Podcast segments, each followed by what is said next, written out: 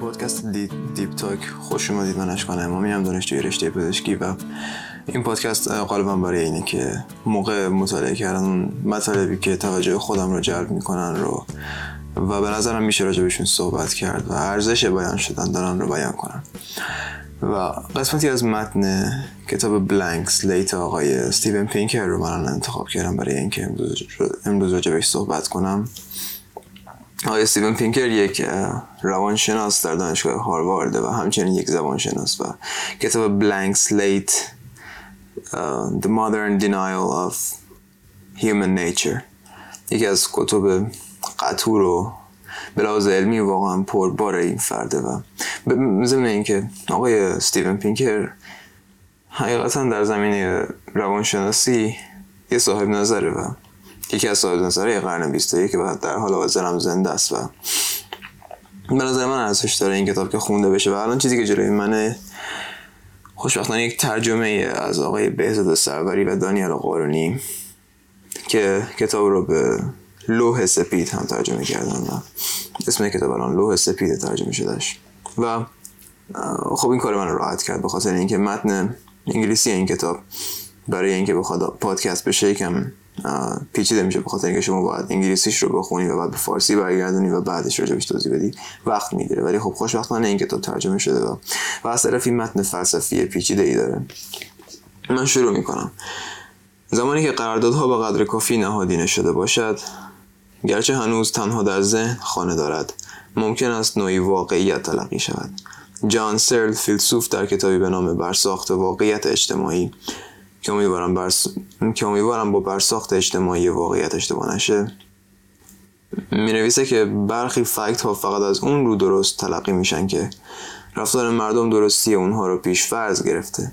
و به نظر من راجع به پیش فرض های زن رو همین همین قسمت کوچیک از متن که آقای جان سرل نوشته میشه متن جالبی رو گفت به خاطر اینکه پیش فرض ها یا presuppositions در مغز ما بخش مهمی از مغز ما هستن. و تو می‌بینی افرادی که به لحاظ شناختی برجسته هستن افرادی هستن که تمایل زیادی به نفی کردن و یا زیر سوال بردن پیشفرض های ذهنیشون دارن. و این به این به این صورته که فرد فرد چون یکی از چیزهایی که پیشفرض ها رو برجسته می‌کنه اینه که پیشفرض ها به عنوان ابزاری برای تحلیل داده های آینده ما مورد استفاده قرار می‌گیرن در ذهن ما. یعنی ما یک سری presuppositions داریم در مغزمون و از اونها استفاده می‌کنیم تا مشاهدات آینده و درکیات و حالا مطالعات یا هر چیز دیگه ای که در آینده باهاش مواجه میشیم رو تفسیر کنیم. بنابراین اینها ابزار خیلی مهمی و باید در اینکه اینکه این این پیشفرض ها چطوری در مغز ما شکل گرفتن و از کجا منشأ می‌گیرن تفکر کنیم. به خاطر اینکه می‌تونن روی تصمیمات آینده ما دخالت کنن. و یه مطلب جالبی در رابطه با پیشفرض ها وجود داره. اون هم اینه که اغلب پیشفرض ها طوری برای ما شکل می‌گیرن که ما حتی نمی‌فهمیم چطور اونها رو به عنوان پیشفرض قرار میدیم. و این فکر می‌کنم چیزیه که یکم بعد آقای پینکر راجبش صحبت می‌کنه. به عنوان نمونه اینکه جورج بوش 43 ومین رئیس جمهور ایالات متحده یا اینکه سیمپسون از اتهام قتل تبرئه شده یا اینکه تیم Boston Celtic تیم Boston Celtic در مسابقات NBA سال 1986 برنده شده یا اینکه یه همبرگر Big Mac در زمان نگارش این مد دو دلار و 62 سنت بوده. همگی فکتن اینها. نه نظر شخصی من. اما گرچه چنین واقعیت های عینی به شمار می رود در دسته واقعیات د... آه. اما گرچه چنین واقعیت های عینی به شمار می رود در دسته واقعیت درباره جهان فیزیک مانند عدد اتمی کادمیوم یا رده بندی نهنگ به عنوان یک پستاندار نمی گنجه بلکه به خاطر درک مشترکی که میان اذهان وجود داره یعنی در واقع آقای پینکر اینجا داره میگه که این که ما قیمت یک مثلا همبرگر Big Mac انقدر تعیین شده و اینکه آقای جورج بوش چهل و سومین رئیس جمهور ایالات متحده است اینها یک پذیرش های جمعی که در یک جامعه اتفاق میفته و و یک یک قانون ازلی و منطقی لزوما نیست یعنی مثل دستبندی کردن نهنگ در بین پستانداران به خاطر اینکه خب نهنگ یک پستان داره و و به خاطر اینکه یک سری ویژگی هایی رو داره که به صورت بسری هم دیده میشه و منطقی میشه توجیه کرد که چرا بهش میگیم پستاندار. خب به خاطر اینکه ویژگی هایی که پستانداران دارن رو داره واسه همین هم ما نهنگ رو از پستانداران دست در دسته پستانداران تقسیم بندی می‌کنیم. ولی ولی یک سری fact هایی که خب چرا مثلا یک Big Mac دو و سنته دو دلار و سنته خب خیلی خب این این منطقی لزوما پشتش نیست. بیشتر شبیه به یک پذیرش دو طرف است. همونطوری که می‌دونید تعیین شدن بسیاری از قیمت ها در جامعه به صورت پذیرش های دو جانبه است. این دو, دو طرف است. به این صورت که فرض کنید من می‌خوام یک کالایی رو به شما بفروشم. خب من نمی‌تونم یک رقم برای خودم بگم چون شما خریدار اون کالا هستی و من باید جیب شما رو در نظر بگیرم. خلاصه یه چنین چیزهایی. زندگی در, زندگی در جوامع پیچیده و پایه واقعیت اجتماعی استواره و بارسترین نمونه اون پول و قانون حکومته اما یک فکت اجتماعی کاملا به اراده مردم در قبول اون به عنوان یک فکت وابسته است. و به نظر من این مطلب مهمی که آقای پینکر اینجا نوشته به خاطر اینکه یک از چیزایی که نوشته راجع به قانونه. و خیلی هم قشنگ اینجا نوشته. باقی این متن به خاطر اینکه ممکنه حساس باشه در زمینه هایی من اونو حذف می‌کنم و میپرم ازش. ولی راجع به قانون اینو بگم. قانون معمولا چیزیه که پذیرش جمعی رو به همراه داره. و مطالب جالبی میشه راجع به قانون گفت. به خاطر اینکه قوانین قوانینی که بر یک اجتماع سوار میشن قوانینی هستن که اکثریت افراد اون اجتماع پذیرفتنش یا به نوعی عادلانه میدوننش. و تا اگر در جوامع مختلف نگاه کنی می‌بینی مردم تعریف های مختلفی از عدالت دارن. حتی در جوامع هم واریانس زیادی بین تعریف مردم از عدالت وجود داره. و خب اینجا سوالی که پیش میاد اینه که خیلی خب ما چه چیزی رو عدالت در نظر می‌گیریم و بنابراین چه چیزی رو بر مبنای اون قانون قرار میدیم؟ چون چون اگر از این دید بهش نگاه کنیم متوجه میشیم که عدالت یک یک یک مسئله ای نیست که صریحا بگیم یک چنین چیزی عدالته و یک چنین چیزی ناعدالتیه. عدالت یک یک مسئله نسبیه. ما, ما هیچ مثلا ما هیچ وقت به یک عدالت محض نمی‌رسیم. ما در بهترین حالت می‌تونیم بیشتر به اون چیزی که عدالت می‌دونیم نزدیک بشیم. علتش هم اینه که ما دقیقا نمی‌دونیم واقعا باید چه چیزی رو عدالت بگیریم. ضمن اینکه ما نمی‌دونیم حتی چطوری چطوری فاکتورهایی رو که یک مسئله رو عادلانه می‌کنن و یک مسئله رو ناعادلانه می‌کنن اندازه گیری کنیم. به خاطر اینکه ما حتی دقیق نمی‌دونیم چه فاکتورهایی در بسیاری از اتفاقایی که میفته دخیله. خیلی خوب فرض کنید. فرض کنید راجع به execution یا اعدام کردن مثلا در نظر بگیرید. زمانی که یک فردی رو ما میگیم این فرد یک نفر رو کشته و بنابراین باید قصاص بشه و ما میکشیمش. خیلی خوب. تو الان دقیقا داری چه چیزی رو معادله چه چیزی قرار میدی؟ این فرد یکی رو کشته و با این کارش یک رنجی رو برای اطرافیان اون فردی که کشته شده بر اونها در اونها ایجاد کرده. یک رنجی رو به اونها تحمیل کرده به هر طریقی میشه گفتش. و تو الان داری آیا از گرفتن یک جون رو با گرفتن یک جون برابر می‌کنی یا اینکه تو می‌خوای رنجی که اون فرد ایجاد کرده رو با رنجی که این فرد ایجاد کرده برابر کنی.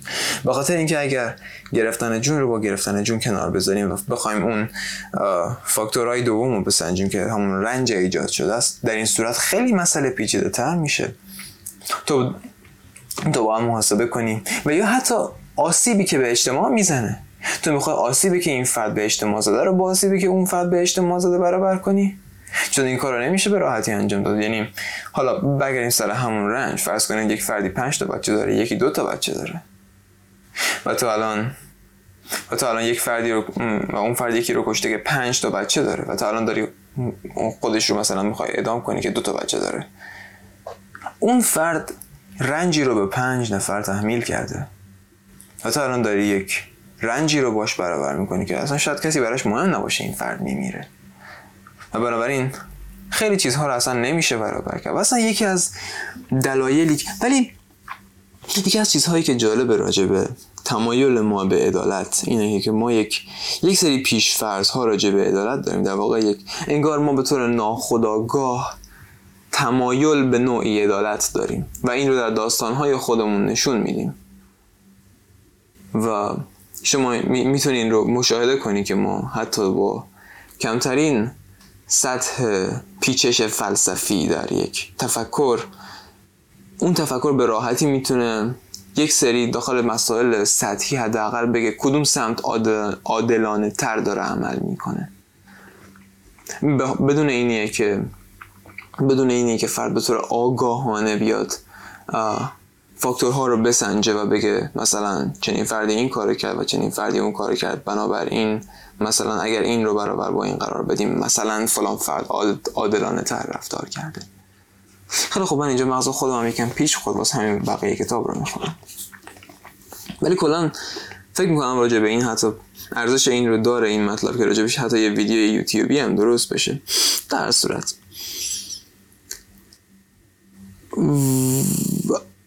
از کجایی کتاب بخونم؟ از اونجایی که هیچ. او نه نه اینجا نه. واقعیت اجتماعی تنها در بین اعضای یک گروه وجود دارد. اما به توانایی شناختی موجود در هر فرد نیز بستگی دارد. چرا که فرد باید بتواند قراردادهای اجتماعی که قدرت یا جایگاه را تفویض می کند درک کند. و به این قرارداد مادامی که سایرین اون رو محترم میشمارن احترام بذاره. او این متن قشنگیه. ادامش. یک رویداد روانشناختی مثل یک بدعت وانمود یا حتی تصمیمی مبنی بر اینکه با یک فرد خاص به شکل مشخصی برخورد بشه چگونه به یک واقعیت فرهنگی اجتماعی یک سنت رسم و عادت قومی بدل میشه. اینجا یک جمله ای رو از آقای دنس پربر انسانشناس شناختی میگه که بهترین راه درک چنین مسائلی اونه که فرهنگ رو مانند مسئله ای در حوزه همه شناسی مطالعه کنیم. همه گیر شدن بازنمودهای ذهنی همون شیوع افکار و اعمال از یک فرد به فرد دیگه است.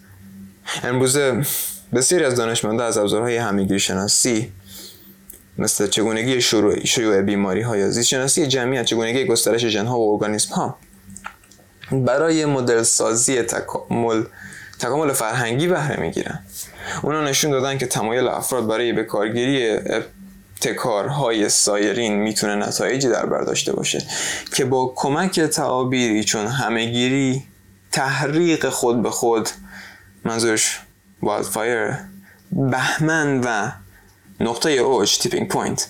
بهتر درک میشن اینجاست که روانشناسی فردی مشعل رو به فرهنگ جمعی تحویل میده. و به نظر من این مطلب خیلی جالبی از این جهت که میاد. این حرف جالبی راجع به فرهنگه. ما فرهنگ رو اگر اگر راجبش دقیق فکر نکرده باشیم و شکلگیریش رو مطالعه نکنیم تمایل داریم فرهنگ رو به نوعی یک یک موجودیت ازلی یا یک حقیقت محض ببینیم.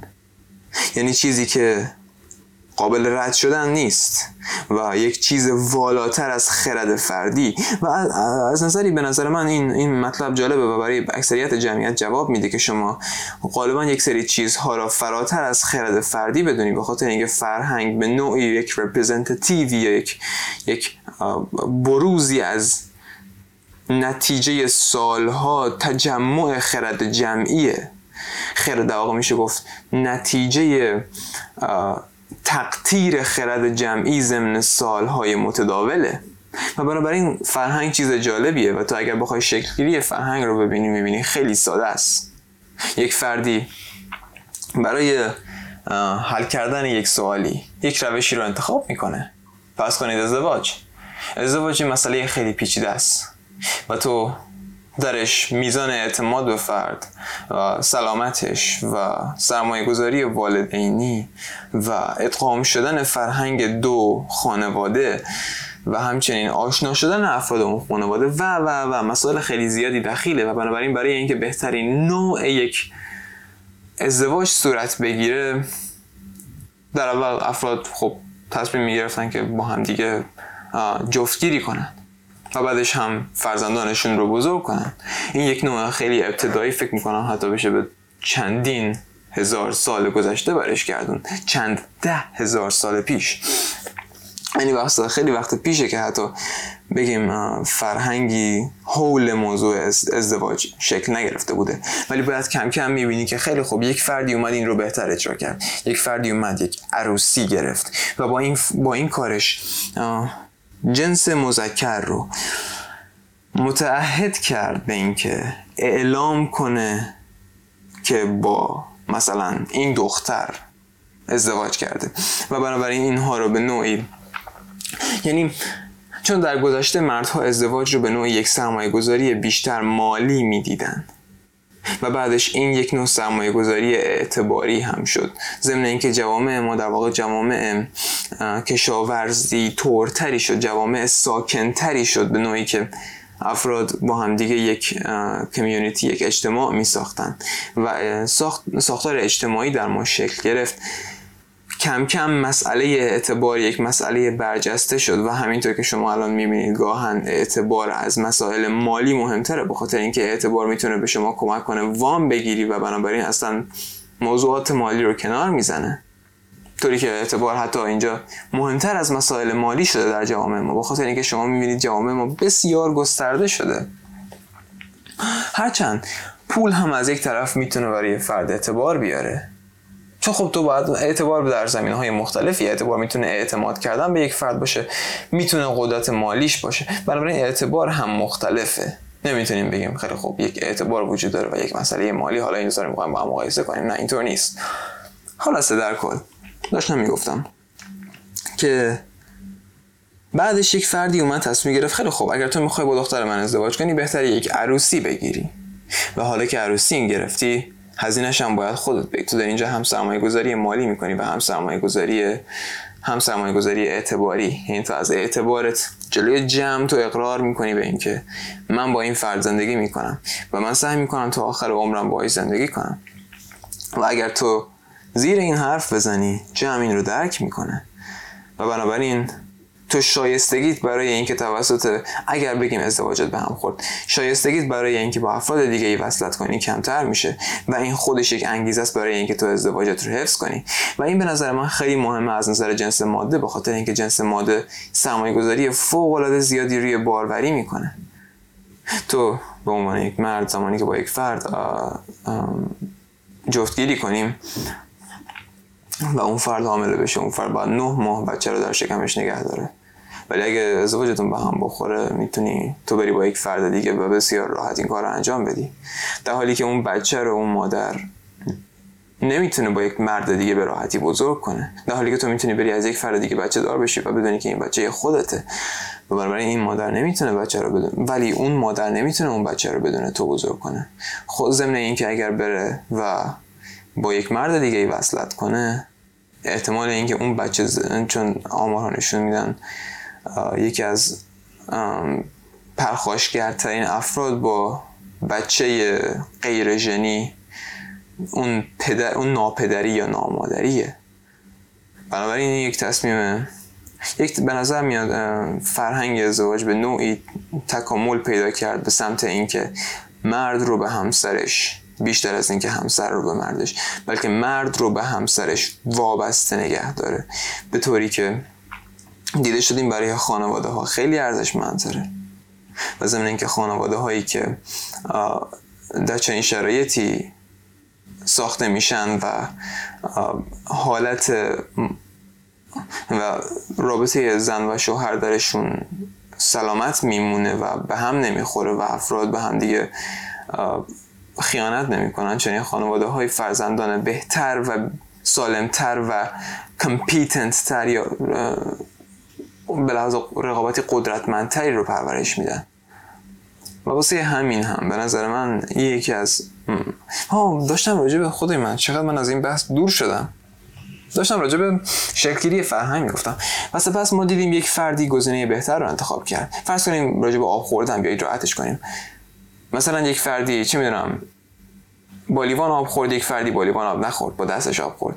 و بعدش اون فرد می‌بینه که انگار با لیوان آب خوردن راه بهتریه چون حداقل سختی کمتری داره و تو میزان هدر رفتن آب کمتری رو تجربه می‌کنی.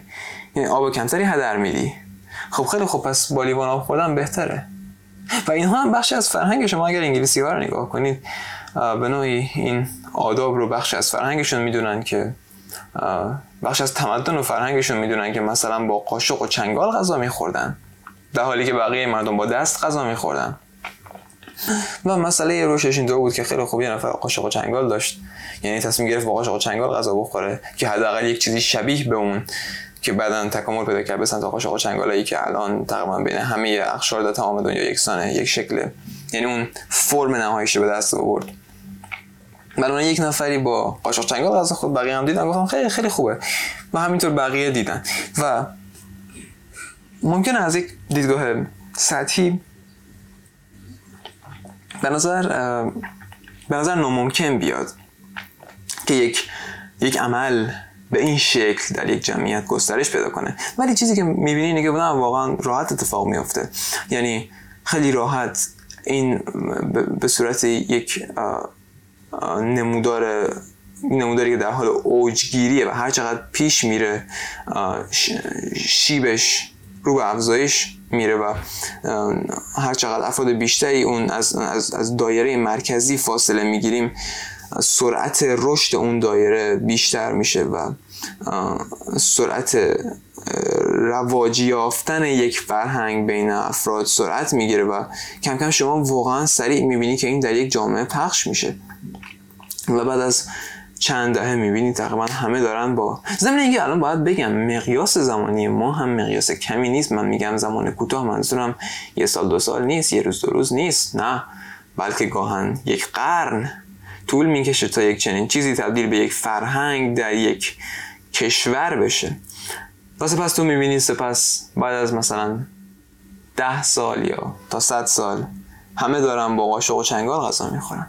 و سپس یک رقابت در بازار شکل می‌گیره و قاشق و چنگال های با, کم با قیمت کمتر تولید میشه برای اینکه حتی اقشار ضعیف هم بتونن از چنین ابزاری برای غذا خوردن استفاده کنن. و این ساختار شکلگیری یک فرهنگ و, و حتی چیز جالبی هم که درش دیده میشه انتباق اقتصاد با فرهنگ به خاطر اینکه اقتصاد غالبا دنبال روی نیاز مردمه. و فرهنگ می‌تونه نیاز ایجاد کنه. خیلی از افراد تا زمانی که ندونن چه چیزی رو ندارن نمی‌دونن چه تمایلاتی دارن. و زمانی که مثلا یک بچه ای از در یک ویترین رد میشه و می‌بینه او یه عکس قشنگ هست الان می‌بینه که میخوادش. ولی خب اگه نمیدیدش نمی‌گفت میخوامش. این چیزی که اتفاق میفته و به نظر من این بخش از کتاب آقای استیون پینکر بخش خوبی بود که الان انتخاب کرده بودم. خیلی خوب این برای این پادکست و من فکر می‌کنم چند دقیقه شده؟ 23 دقیقه خود من تا همینجاش هم زیاده. الان تازه سر روزه. اگر توی مطالبی که داشتم میگشتم موضوع جلوتایی پیدا کردم باز هم سعی می‌کنم بیایم امروز یا فردا پادکستش کنم. امیدوارم روز خوبی داشته باشیم.